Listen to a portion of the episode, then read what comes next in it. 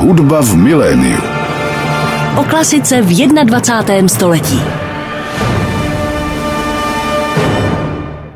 Hezký dobrý den, milí posluchači. Ladíte frekvenci 98,7, posloucháte Rádio Klasik Praha. No a teď začíná další díl pořadu Hudba v miléniu. Mám velikou radost z toho, že opět po čase je společně se mnou ve studiu česká sopranistka Kateřina Kněžíková. Katko, vítám vás u nás v rádiu. Já děkuji, krásný dobrý den.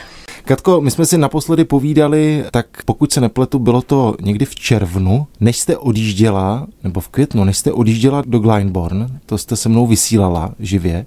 Na to si živě vzpomínám, protože to dopadlo dobře. Glyndebourne je za vámi, Léto je za vámi, máte za sebou velmi úspěšný koncert s bamberskými symfoniky, kdy jste s Jakubem Hrušou provedli Straussovy písně. Máte za sebou Rusalku ve státní opeře tak tomu říkám, alespoň z mého pohledu, hodně úspěšné měsíce. Já mám dojem, že bych se měla stydět v této době, kdy skoro eh, je to takové na hranici, kdy člověk neví, co bude a já jsem odvedla tolik krásné práce, nebo měla jsem možnost zpívat a zpívat i před lidmi, což já beru jako velkou odměnu. Tak opravdu si říkám, jestli co jsem udělala za dobro, že mě to všechno, to krásné, co jste teď vyjmenoval, potkalo. A my jsme spolu mluvili ještě předtím, než jsem odjížděla do Glyndebourne, což byl březen, protože já jsem v Glyndebourne strávila tři měsíce a jela jsem tam na přelomu března a dubna. Takže ten čas vlastně hrozně rychle letí, ale mně to přijde, jako by to bylo strašně v krátkém horizontu, protože se těch věcí stalo hrozně moc. A byla to náhoda, že se to takhle potkalo? Nebo to bylo naplánované, nebo něco se přesouvalo kvůli covidu, tak všichni to známe, že teď najednou té práce je hodně, protože se něco přesunulo a všichni to chceme odehrát nebo odspívat. I to, i obé bych hmm. řekla, hmm. protože například Káťa Kobanová, to jsem se modlila, aby se nezrušila, protože se nám z minulého roku rušilo koncertní provedení Káti Kabanové s Českou filharmonií kvůli tedy covidu a nepříznivé situaci byl naplánovaný koncert s bamberskými symfoniky na Dvořákově Praze, což vlastně taky jsme si drželi palce, aby se to všechno stalo. To byly všechny věci naplánované. Co se mělo stát už dřív, byla Rusalka, ta už měla proběhnout minulý rok na podzim, ale zase díky té situaci, ve které teďka všichni žijeme a se kterou se srovnáváme a snažíme se nějak z toho vybruslit, tak se to stalo až letos. A já jsem vlastně ráda, že se to tak posunulo, protože člověk si zase v té roli našel spoustu dalších věcí a usadila se a jinak a mám více síly, nebo teda aspoň doufám, že mám více síly na ten repertoár, který teď je pro mě nový. Tak jsem ráda, že to je tak, jak je, byť je to teda těžce vykoupeno tím, jak jsme všichni strhaní, protože mám dojem, že někteří pořadatelé se snaží to rychle všechno odehrát, odspívat a aby nás zase nezavřeli. No je to těžké. Když se vrátíme do Glenborn, protože mě zajímají ty vaše vzpomínky, ať už na tu práci v rámci těch zkoušek nebo potom na tu sérii těch představení, tak nejste zpěvačkou, která by poprvé byla v cizině, tak to nemyslím, ale snad se shodneme na tom, že to byla první veliká role na takhle prestižní scéně. A tak si říkám, když se člověk vrátí z toho Glenborn a je to specifické místo. Lidé, kteří tam někdy byli, ať už jako návštěvníci nebo jako interpreti, tak vědí, že to není jako běžný operní dům nebo jako běžný festival, je to velmi specifické, ale i přesto, když se potom člověk vrátí domů a jede do Ostravy zpívat, do Brna nebo zpívá v Praze, tak dívá se na to trochu jinak? Je to strašně těžké hodnotit, protože ten svět v Glyndebourne, ten anglický festival, je brán strašně speciálně. A je to místo, nebo festival obecně funguje jako místo, kde máte na každou operu jeden cast a jeden tým a všichni se starají jenom o vás. Takže máte pocit takové že jsem privilegovaná v momentě, ale to se nesmí srovnávat s tím, co probíhá doma, protože tady přijdeme do divadla. A já musím teda podotknout, že moje první představení v divadle byla teďka Rusalka, a já jsem nestudovala od té doby, protože byly prázdniny, září, říjen uběhl rychle, takže já jsem neměla možnost studovat nic v divadle, což se stane až teďka na přelomu prosince a ledna. Ale je to zcela jiný, odlišný způsob práce. Člověk není na jednom místě, nemůže se věnovat jenom jedné věci, má spoustu koncertů, má spoustu závazků, má rodinu, takže ten život se tam ubíral úplně jiným směrem, než když se člověk vrátí domů. Ale přesto všechno já se vždycky snažím už několik let si zjišťovat, kdo co bude dělat a podle toho je to jako jedno z kritérií, podle kterého já se rozhodu, zda tu práci přijmu nebo ne. Protože mě vlastně strašně obtěžuje ten fakt, že bych měla strávit třeba šest týdnů s lidma, se kterým asi nerozumím. Mám pocit, že bych ten čas mohla investovat lépe. A snad se mi to i daří. Někdy to samozřejmě to není ve 100%, ale ale to je eh, luxus. To, to je, je já, to já vím, já vím, že to je luxus, ale co bych tomu měla říct, prostě já se vždycky snažím, vyhledávám lidi a spolupracuju ráda s lidmi, kteří za to stojí a kteří mě někam posunou a kde to je jako radost. Ne, že to je utrpení. To je vlastně byl jediný, jediná piška na kráse, která se samozřejmě nepotvrdila. Když jsem měla do Glyndebourne, jsem se modlila, aby ta inscenace jako ke mně promlouvala. Byť jsem neměla žádné hranice, jak moc moderní nebo jak moc klasické to představení má být nebo jak má rezonovat ve mně. Ale já jsem se opravdu bála, že tam tři měsíce strávím a budu úplně strašně vlastně ve stresu, že jsem ty tři měsíce mohla strávit jinak, byť to byla úplně úžasná zkušenost po všech směrech a tohle se samozřejmě nenaplnilo. Ale já vždycky, když mám novou inscenaci, tak se toho upřímně bojím, že ztratím čas a všichni akorát budou naštvaní a znechucený a tohle já prostě nechci si takhle komplikovat život. Ještě jeden moment mě zajímá, když člověk vyjede ven, tak co si budeme povídat, jsme na tom malém českém operním rybníku, všichni se tu znáte a velmi dobře a dlouho. A víte, že ten takhle zpívá, ten se takhle chová, ta se chová takhle. Když přijede člověk ven, tak tam se většinou potká s lidmi, se kterými se neznal. Oni neznají jeho a teď to nemyslím nějak špatně. Prostě vědí, že přijede nějaká sopranistka z Prahy, která bude zpívat Káťu, asi zpívá dobře, když zpívá hlavní roli. Tak by mě zajímalo, zdali i v tomto je rozdíl, a nebo ne. No je v tom veliký rozdíl, protože jak se všichni známe, tak všichni mají jakýsi názor, co by ten či onen měl nebo neměl zpívat, protože zpíval tamto a před deseti lety zpíval tam, tak proč by nemohl zpívat totéž, proč se posouvá dál, teď to není pro ní takových soudů, já jsem slyšela několik. Je jenom na člověku, jak si to jako schroustá, jak moc to jako sejme. A já jsem nic nechtěla ponechat náhodě. Nemyslete si, že já jsem neměla strach otevřít poprvé pusu před panem dirigentem, protože jsem nikdy neměla, nikdy jsem nespívala Janáčkovskou roli. Nevěděla jsem, když jsem tu nabídku dostal, jak to vlastně jako zaspívám v tom slova smyslu po technické stránce, protože jsem nevěděla, jak to mám zaspívat. To je úplně zcela odlišná práce s technikou než na klasicistním nebo romantickém repertoáru. Takže já jsem opravdu důsledně se na to připravila a po té stránce připravenosti mě nic vlastně nepřekvapilo. Čeho jsem se hrozně bála, bylo přesně té reakce těch toho okolí. Jako je to dost, protože já jsem věděla, kdo tam vedle mě zpíval, v jakých divadlech zpívali, s jakými dirigenty zpívali a jaké role zpívali. A to většinou byly Wagnerovské, Štrausovské, Janáčkovské. A teď já tam s tím klasicistním hrdlem, který deset let zpátky, takže já jsem měla strašný strach, že mě pošlou domů. Opravdu jsem měla strach. Byť jsem předspívala dirigentovi, ale ta reakce těch kolegů byla pro mě mnohem vlastně důležitější.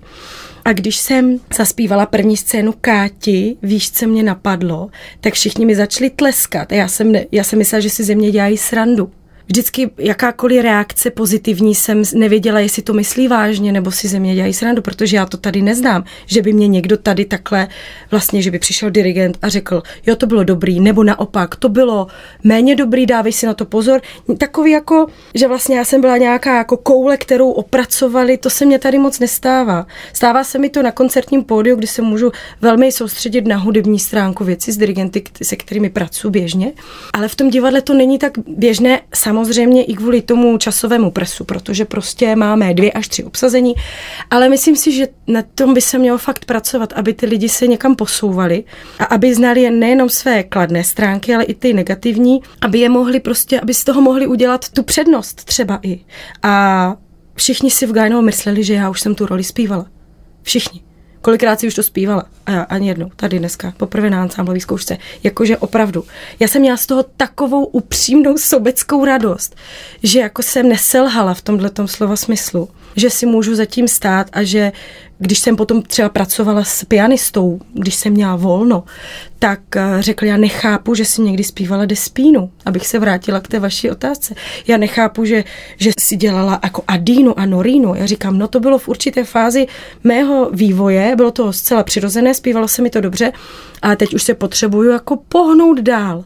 A myslím si, že tomu pohnutí dál úplně český rybník jako nekonvenuje mu to nějaký posuny. Je to něco nového, zase to budeme muset zpracovat, Ježíš Maria další práce, tak mám dojem, že kdyby si od toho odprostili ty lidi a začali to brát jako další životní krok, jako každou jinou normální věc, Přitom je to úplně běžný, protože ten nástroj nosíme v sobě a takzvaně s, s náma zraje nebo stárne, chcete-li, tak je to prostě zcela přirozené. Já nechápu, proč bych měla ustrnout na tom, že budu prostě v 60, jestli teda budu zpívat, což já doufám, že ne, tak, že budu zpívat pořád Serlínu, kdo na to bude jako chtít koukat? Nikdo.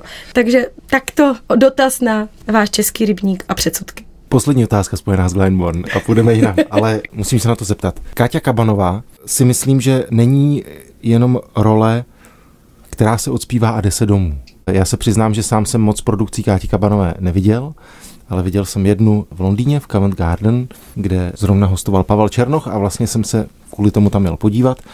A tak jsem tam seděl, bylo to jedno z představení, které bylo vyprodané a v té královské opeře toho Janáčka tu Káťu poslouchalo se mnou dalších asi tři a půl tisíce lidí. A člověk má pocit, že ta představitelka té hlavní role nemůže druhý den ráno vyjít normálně z bytu. Protože to na mě působilo jako taková kláda herecká a psychická, že to není Mařenka nebo Cerlína. A teď nechci urazit ty ostatní role a postavy, ale asi mi rozumíte. Tak si říkám, a teďka, když odmyslíme to zpívání, když odmyslíme to, že jste tam jela připravená a zvládla jste to, tak jak jste zvládla to stvárnění té postavy, a teď nemyslím, jak jste to hrála, ale jak vy sama jste to zvládla? No já jsem se s tím tématem začala zaobírat poměrně brzo, ne tedy jenom po technické stránce, ale říkáte i po té jakoby psychologické. A já jsem si to opravdu, když jsem to četla, tak já jsem si to musela odplakat. Já jsem pokaždé, když jsem četla libreto, když jsem poslouchala jednotlivé scény a vracela jsem se k určitým pasážím, jak to teda jako bylo myšleno, tak já jsem byla vyřízená psychicky a musela jsem si tenhle ten proces, to martyrium moje psychické, jako odžít dopředu, protože to vás jako to vás totálně sebere. Jenom vlastně dát tomu textu tu hloubku a tu sílu, na to musíte být jako připravený předem, nemůže se stát, že vás nějaká emoce skolí na jevišti, to prostě nejde. Takže já jsem si to jako nažila, prožila předtím a já musím říct, že Kátě to je prostě role, kterou, to, to se nevyčerpá. To je něco tak hlubokého, úžasného a vůbec ty okolnosti toho, jak to vznikalo, ty klece tam, které znázorňovaly to, jak je člověk zavřený sám v sobě. A my v té blbé situaci, té pandemie, to bylo něco tak silného, jak jsme drželi všichni při sobě, jako cast, jako celý tým realizační, scénační, to bylo něco neuvěřitelného. Na to do smrti nezapomenu, ne, že jsem tam byla, ale jak jsem to prožila, jak jsem se na to připravila.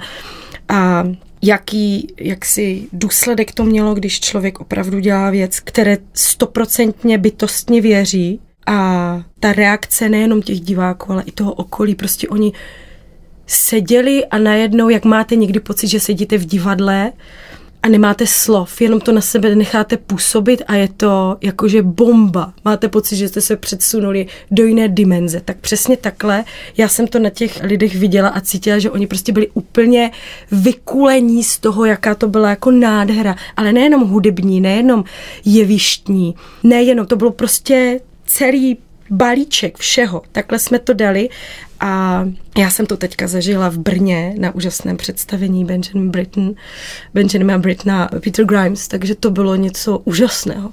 Jak vlastně všechny složky fungují, to je svátek.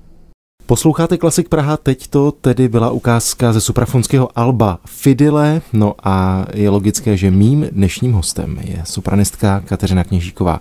Kateřino, když vycházela deska, eh, ze které jsme si teď pouštili tu ukázku, tak vlastně vy jste byla v Glenborn, nebo vy jste přijížděla, já si vzpomínám na to, jak jsme to křtili a vlastně to byl nějak mezičas mezi zkouškami a, a těmi představeními, teď nevím, říkám-li to správně. To skoro ano, já když se ta deska vydávala, tak já jsem ještě byla v Glenborn, myslím si, že to bylo někdy ke konci května a já jsem z Glenborn přijela v červnu a čekala mě vlastně Smetanova Litomyšl, takže tam jsem já zase strávila tři týdny různými přeskoky z repertoáru na repertoár a to bylo úplně dalek toho, co jsem zažívala v Glenmore, takže jsem se musela rychle adaptovat na to, zkrátka z čeho jsem odjela a zase přijela.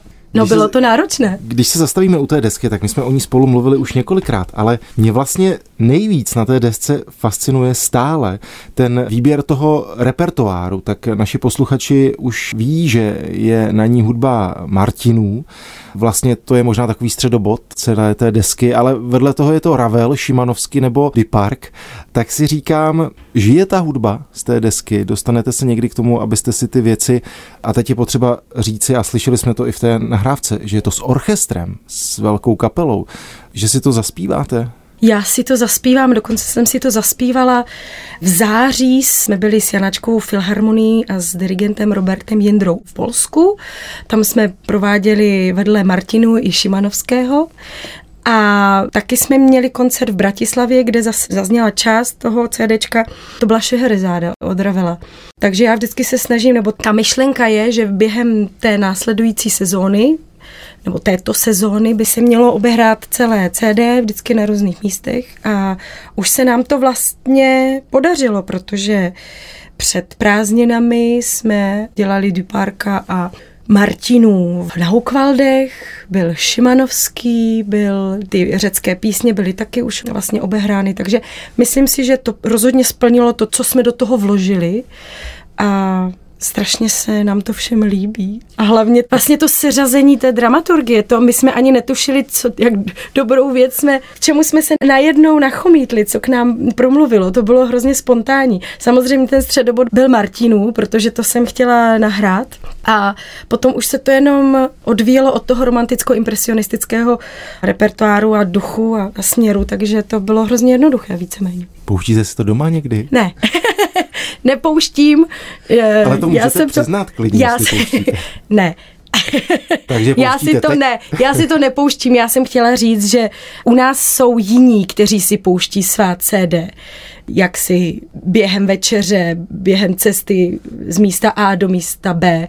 Já si svá CD jako nepouštím, já čekám, až si je zaspívám třeba, nebo když to třeba slyším někde, tak si to ráda jako vyposlechnu, ale že bych si jako zapla CDčko a poslouchala si sebe, to by přijde hrozně divné. Já doufám, že to divné nebude připadat našim posluchačům, když jim za chvíli ještě pustíme ukázku z té desky, ale rád bych se zastavil ještě u jednoho momentu, který jsem zmínil v úvodu našeho povídání. Vy jste na Dvořákově Praze letos provedla s bamberskými symfoniky a s Jakubem Hrušou Straussův cyklus, cyklus Richarda Straussa, abych byl přesný, Fiedle lídr. Pro mě jeden z těch nejkrásnějších sopránových opusů pro hlas a orchestr. To asi také není na denním pořádku zaspívat si zrovna tuhle věc, zrovna s tímhle orchestrem a s tímhle dirigentem, tak můžete zaspomínat na ten Rudolfínský večer? My jsme to samozřejmě plánovali daleko dopředu, protože přesně jak jste říkal, tyhle věci se nemůžu jenom tak jako stát, že já jsem ji měla v repertoáru a měla jsem to v repertoáru čirou náhodou, protože před rokem jsem je prováděla přesně s Janáčkou Filharmonií zase při inauguraci jejich nového šéf dirigenta. A bylo to super, že jsem to měla v repertoáru, že se to usadilo, ale vlastně to, že ten koncert měl být, už byl dávno dán předtím. A já si vzpomínám, když jsem před mnoha lety mluvila s panem dirigentem Bělohlávkem o tomto cyklu, říká, to se nauč, ale nauč se to dopředu, aby zvěděla opravdu začet toho loket, aby si dokázala všechny finesy a všechny ten text i bez samozřejmě té životní zkušenosti, toho odcházení a toho vypořádávání se s tím životem, abys to dokázala vlastně vnímat a zavnímat a předat tomu posluchači. Takže já to poslouchám od mých konzervatorních let. Ten cyklus mě naprosto uchvacuje a myslím si, že nejsem jediná. To je prostě vrchol jaksi písňové tvorby jeho a myslím si, že každá sopranistka, která má tento cyklus v repertoáru, je tím úplně uchvácena. A ten koncert jako takový, tam já jsem ze svého pohledu nemohla najít jedinou chybu. Když si představíte, že děláte Letzte Lieder Richarda Strause s Jakubem Hrušou, děláte to s německým orchestrem, bamberskými symfoniky na Dvořákově Praze, tak máte pocit, že jste u něčeho výjimečného. A ten pocit já jsem měla, jsem se na to strašně těšila, ale jsem si pořád říkala, nesmíš se moc těšit, jinak se určitě něco stane. A zdravě se těš, buď pokorná, žádné prostě výstřelky do víc jak 50 metrů nad zemí, protože já si sále plu na takovém tom obláčku, který je 50 metrů nad zemí, tak nevejš. A byla jsem strašně šťastná, že jsme udělali kus krásné práce. A o tom cyklu jsme i s Jakubem mluvili nesčetněkrát v předchozích letech. A vždycky bylo, Kačenko, ještě si počkejme, ještě tam nejsme, ještě. A fakt jsme si počkali a myslím si, že oba dva jsme do toho vpluli s nejlepším svědomím a vědomím, jak se říká, prostě poctivě. Na Klasik Praha je dnes mým hostem sopranistka Kateřina Kněžíková. Katko, my jsme doteď mluvili o vaší suprafonské desce, která byla vydána v květnu. Nebývá zvykem, že ani ne za půl roku jeden interpret v jedné zemi v klasické hudbě vydá další desku. Já už jsem se nemohla dočkat. A zase písňovou. Jo, já jsem prostě strašně otravná s těma písněma, no tak co se mnou už. Tentokrát je ale klavírek. Ano, teď jako je to, jediný nástroj, teď je to zcela klasická deska a tak to je i myšleno a míněno. Já jsem chtěla posluchačům představit to, s čím jsem se vlastně setkala na konzervatoři a to byla písňová tvorba, protože já jsem úplně neměla hlas uspůsobený na jaksi technicky zdatný, řekněme, a na to, abych mohla konkurovat svým spolužákům v operních jaksi árích. A dělala jsem hodně dlouho a ráda písně. A část té desky je samozřejmě to, co jsem se naučila v dobách minulých. Usadilo se to a dalo se tomu zkrátka nový dospělý pohled, řekněme.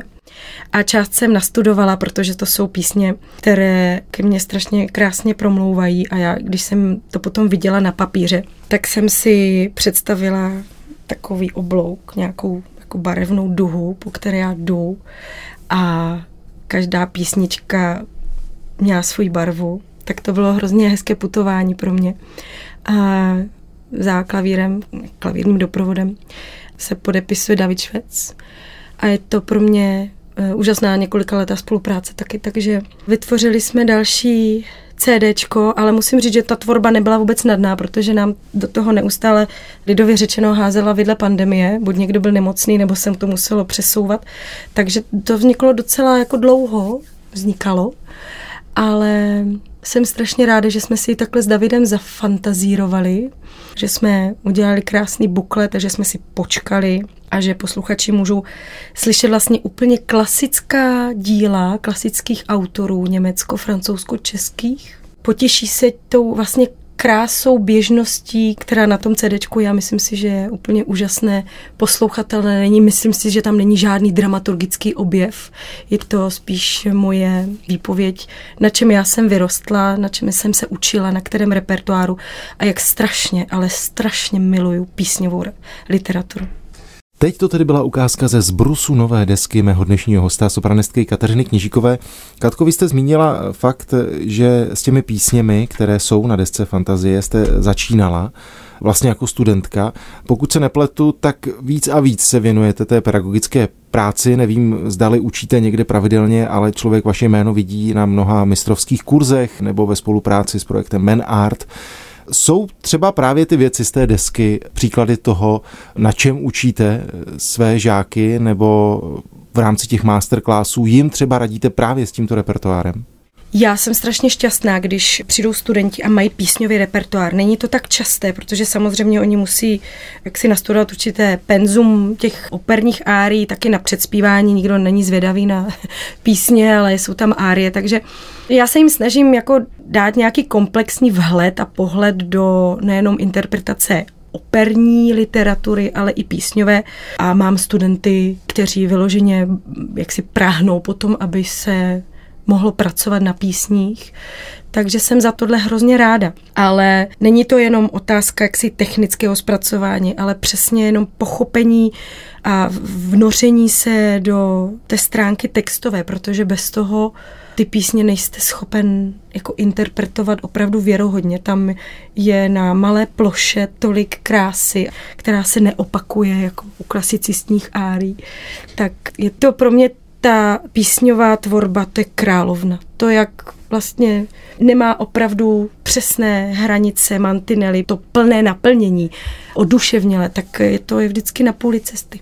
Je to pořád tak, že se v Česku neučí píseň někde na, na vysoké škole? Ano, je to stále tak a myslím si, že je to velká chyba. Velká chyba možná není tak přesné označení. Je to strašně velké manko pro ty studenty. Myslím si, že by se to opravdu mělo změnit v osnovách. Ne každý člověk, nejenom, že na to nemá, jako myslím tedy volumen nebo techniku, ale někdo ty písně opravdu miluje a musí jet někam studovat, což já jim říkám, jděte studovat do zahraničí, protože je to úžasná zkušenost, to potom porovnat a srovnat. A myslím si, že by se to mělo jako změnit, tyhle ty osnovy v Čechách, že opravdu není důležitá jenom árie a mít. Technika je důležitá, ano, ale to, jak zpíváte danou tu či onu věc, to či ono období, je otázkou toho, já říkám, koření té technice, že zpívám stejnou technikou, ale když zpívám klasicismus, tak tam prostě dám jiný koření, než když zpívám romantickou áry. A to je to samé v písních, tam si člověk musí hrát s tím textem, musí pochopit tu stavbu, která jaksi hudby, která je napsaná. A Není to tak jenom, že si jako vezmu noty, zahraju si to na klavíru, přečtu si text, přeložím si to a jdu jako na jeviště. To je málo. A to si myslím, že je ten problém u nás, že to je slyšet a vidět, že ty lidi mají jako v hlavě jenom kuličky. A ne, že tam je prostě oduševnělý text, že v nich to nějak zarezonuje, že to má na ně nějaký dopad a když ten proces vnímáte vy sám a projde to vámi, tak 100% jde do diváku. Prostě to tak je a nikdo mi to neodpáře, to není to, co bych já mi někdo jako někdy napsal, nebo já si to někde přečetla, to je jako moje zkušenost těch lidí, který já poslouchám, že když oni něco zaspívají krásně technicky, ale třeba nedokážou udělat dynamický rozdíly nebo nedokážou vtisknout tomu slovu ten správný význam, protože to jedno slovo má tisíc synonym a to je prostě důležité si uvědomit.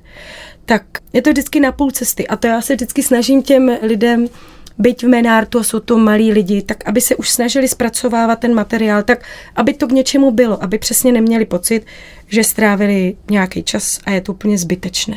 A u takzvaně ve velkých uvozovkách mých studentů, protože samozřejmě nejsou mý, jsou to mý kolegové nebo kolegyně, už z větší části, tak ti všichni to prostě tenhle ten způsob mají. Já mám strašně ráda, když můžu si konstatovat, že jsem jako takzvaně naočkovala sama sebou. Ne to, že zpívají jako já, ale že k tomu přistupují aspoň nějakým způsobem podobným jako já. Ještě když se zastavím u těch eh, písní v rámci poslední otázky, jak oblíbená položka je to u pořadatelů?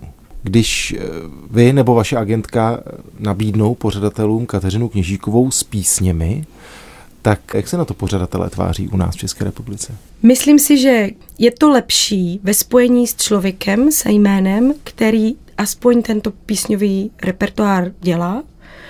Uh, obecně tyhle ty komorní věci nejsou tak oblíbené, protože zkrátka se tolik lístků neprodá. Ale myslím si, že naší povinností je to neustále těm lidem představovat a snažit se si vydobít to místo, kdy na koncertě zazní ideálně celý písňový večer nebo nějak napolíný večer s operními áriemi a písněmi. Takže já se vždycky snažím to těm lidem tak jako milou formou jako podsunout a říct jim, že píseň není nic méně než operní árie. Asi vzpomínám, když jsem byla na jednom koncertě Jonase Kaufmana, on měl, myslím, že německo-italský repertoár a zpíval strašně těžké věci, pořád, celý ten koncert. Vždycky po každé árii byl jako hezký potles, jako, jako že jo, hezky jsi to zaspíval, hochu. A jako přídavek dal árii Joseho z Carmen. A přede mnou seděli dva lidé, pár, a když dospíval, tak říkal, no konečně něco, co známe. A to mě, to jsem si říkala, a sakra, tohle je hrozný. Člověk se tam celou hodinu a půl až dvě čistého času moří s florestanem a nevím s čím vším možným těžkým. A potom těm lidem stačí to, co znají. Tak já mám dojem, že naší povinností je jako interpretů seznamovat lidi s co nejširším repertoárem, aby mohli znát i třeba Gretchen am Spinnrade od Schuberta. Takže proč ne? Dejme se do toho. Na Klasik Praha v pořadu Hudba miléniu je mým dnešním hostem sopranistka eh, Kateřina Kněžíková. Tak Katko, my jsme dlouho mluvili o písních, ale myslím si, že jsou posluchači, kteří vás kromě písňového repertoáru chtějí vidět také v divadle. Zmínil jsem Rusalku, což je právě ten kus, který všichni znají. A tak si říkám, jak se člověk, jak se sopranistka cítí, když jde večer v Praze zpívat tu Rusalku, kterou všichni znají. Je tam ta árie o tom měsíčku. A teď eh, všechny ty věci, které s tím jsou spojené. Tak je to radost, předpokládám, na tom se asi shodneme, ale říkám si, zdali to někdy není v něčem víc svazující, než zpívat Káťu v Glyndborn. Tak rozhodně jsou určité kusy jako prodaná nevěsta, třeba i Don Giovanni, i Rusalka. A od těch kusů lidé očekávají určité zpracování a zase to ucho je nastavené nějakým směrem. Ale mě by vlastně nikdy nepotěšilo srovnání s naší úžasnou Gabrielou Beňačkovou, že, že to není Beňačková. Mě by tohle jako vlastně potěšilo, že to není Beňačková, protože já jediný repertoár, který jsem schopná vlastně český repertoár, s kým jsem to schopná poslouchat, je právě Gabriela Beňačková, protože nad ní nic nikdo jiný nemá. Není nic lepšího. A přesto všecko jdu do toho divadla na tu Rusalku jako kněžíková a snažím se vlastně ne schválně bořit nějaké věci, které jsou jaksi dané a interpretačně myslím dané, ale abych to byla já, aby si třeba za pár let, třeba to tak nemusí dopadnout, ale třeba za 20-30 let řekli, jo, ta měla taky něco do sebe. Třeba ta interpretace byla taková či maková. A vlastně si vzpomenou na to, jakým způsobem já jsem stvárně Rosalku nebo cokoliv jiného. Ale já si opravdu myslím, že v momentální v mém vývoji jsem na ten český repertoár docela jako docela dobrá, to je blbě slovo. A strašně dobře se mi český repertoár zpívá a dost. vývoj jsem, vývoj tam. Pojďme si to přiznat, že se vám tak, to dobře zpívá. Myslím si, že v momentálním mé fázi vývojové se mi český repertoár dobře zpívá a cítím se v něm nejlíp. Nejlíp. Vy jste zmínila, že na přelomu prosince a ledna budete chystat něco v divadle, tak můžete to prozradit? Ano, to bude pravý opak romantismu, čili klasicismus a já se strašně těším a jsem ráda, že to vždycky můžu jako skombinovat a vracet se k Mozartovi jako k autorovi, který pro mě dlouhá léta znamenal, znamená a doufám, že bude znamenat eh, hodně, eh, že vlastně nebudou lidi mě mít pocit, že když už jsem teda začala zpívat rusalku a romantismus a toto období, že vlastně ten klasicismus už mi nějak jako nepřísluší, nenáleží. Myslím si, že pro mě Mozart a pro všechny je klasicismus Mozart velkou hygienou a je to o velké kázni a tam se vždycky ukáže, jak člověk zacházel s hlasem v tom jiném období. Pokud se dokáže skáznit, skrotit, pokud dokáže udělat klasicismus, tak si myslím, ať si zpívá, kdo chce, co chce. Ale vždycky pro mě samotnou je vždycky klasicismus určitá kontrola, ideálně Mozart, toho, jestli zpívám romantismus dobře. A proto si chci Mozarta udržet co nejdíl na repertoáru, byť to nejsou už ty diblice a výbojnice, výbojné postavy, nebo odbojné, Zuzanka, Despína a různé další, ale už to jsou více dramatičtější role, charakterní, což je naprosto přirozené, myslím si, v tom vývoji. A co za roli to bude? Jo, a role, bude to opera Così fan tutte Wolfganga Amadea Mozarta a role Fiordiligi. Premiéra bude na začátku ledna, a tak už vlastně probíhají zkoušky, takže se těšíme. A kde bude? Bude ve Stavovském divadle. Katko, pomalu se blíží čas adventní, předvánoční. Lidé, kteří sledují dění ve světě klasické hudby a českého operního prostředí, tak vědí, že domácnost tvoříte s dalším pěvcem, s Adamem Plachetkou, tak si říkám, zdali si zpíváte doma koledy. Taková lifestyleová otázka na závěr. A zdali si je zpíváte úplně normálně v kuchyni, nebo to má nějaké oficiality, že si sednete k pianu, Adam si vezme oblek a, a má to nějaký řád. Tento řád to má na štědrý večer, když než vlastně začneme rozbalovat dárky, tak se hraje na piano, zpívá se a snažíme se o různé zvyklosti vánoční. A já mám z dětství zafixováno, že vždycky, když se strojil stromeček, tak se pouštěly koledy a u toho se zpívalo. Takže to já vlastně, když to každoročně takhle strojím stromeček s děvčaty mými, tak se prostě pustí koledy a zpíváme u toho. Holky samozřejmě se učí koledy ve škole a ve školce, takže vždycky přijdou s nějakou novinkou. A teď máme nový klavír a naše starší dcera se začala učit na klavír, chodí na hodiny, takže si myslím, že budeme spolu hrát na klavír. Já se na to strašně těším, ale pro mě rozhodně vize toho, že jsme spolu a že si zpíváme nebo děl, vůbec nějak trávíme čas předvánoční všichni společně je hrozně fajn, protože jsme v posledních letech byli hrozně rozcestovaní, protože jsme vždycky trávili někde čas jinde a tentokrát budeme Vlastně už minulý rok jsme byli v českých luzích a hájích, takže na to se strašně těším. Tak já doufám, že tím naším rozhovorem jsme dnes potěšili posluchače Rádia Klasik. Kateřino, ať se daří, jsem moc rád, že jste přišla a budu se těšit na příště. Tak se Já moc děkuji za pozvání, taky se mějte hezky, nashledanou. Hudba v miléniu.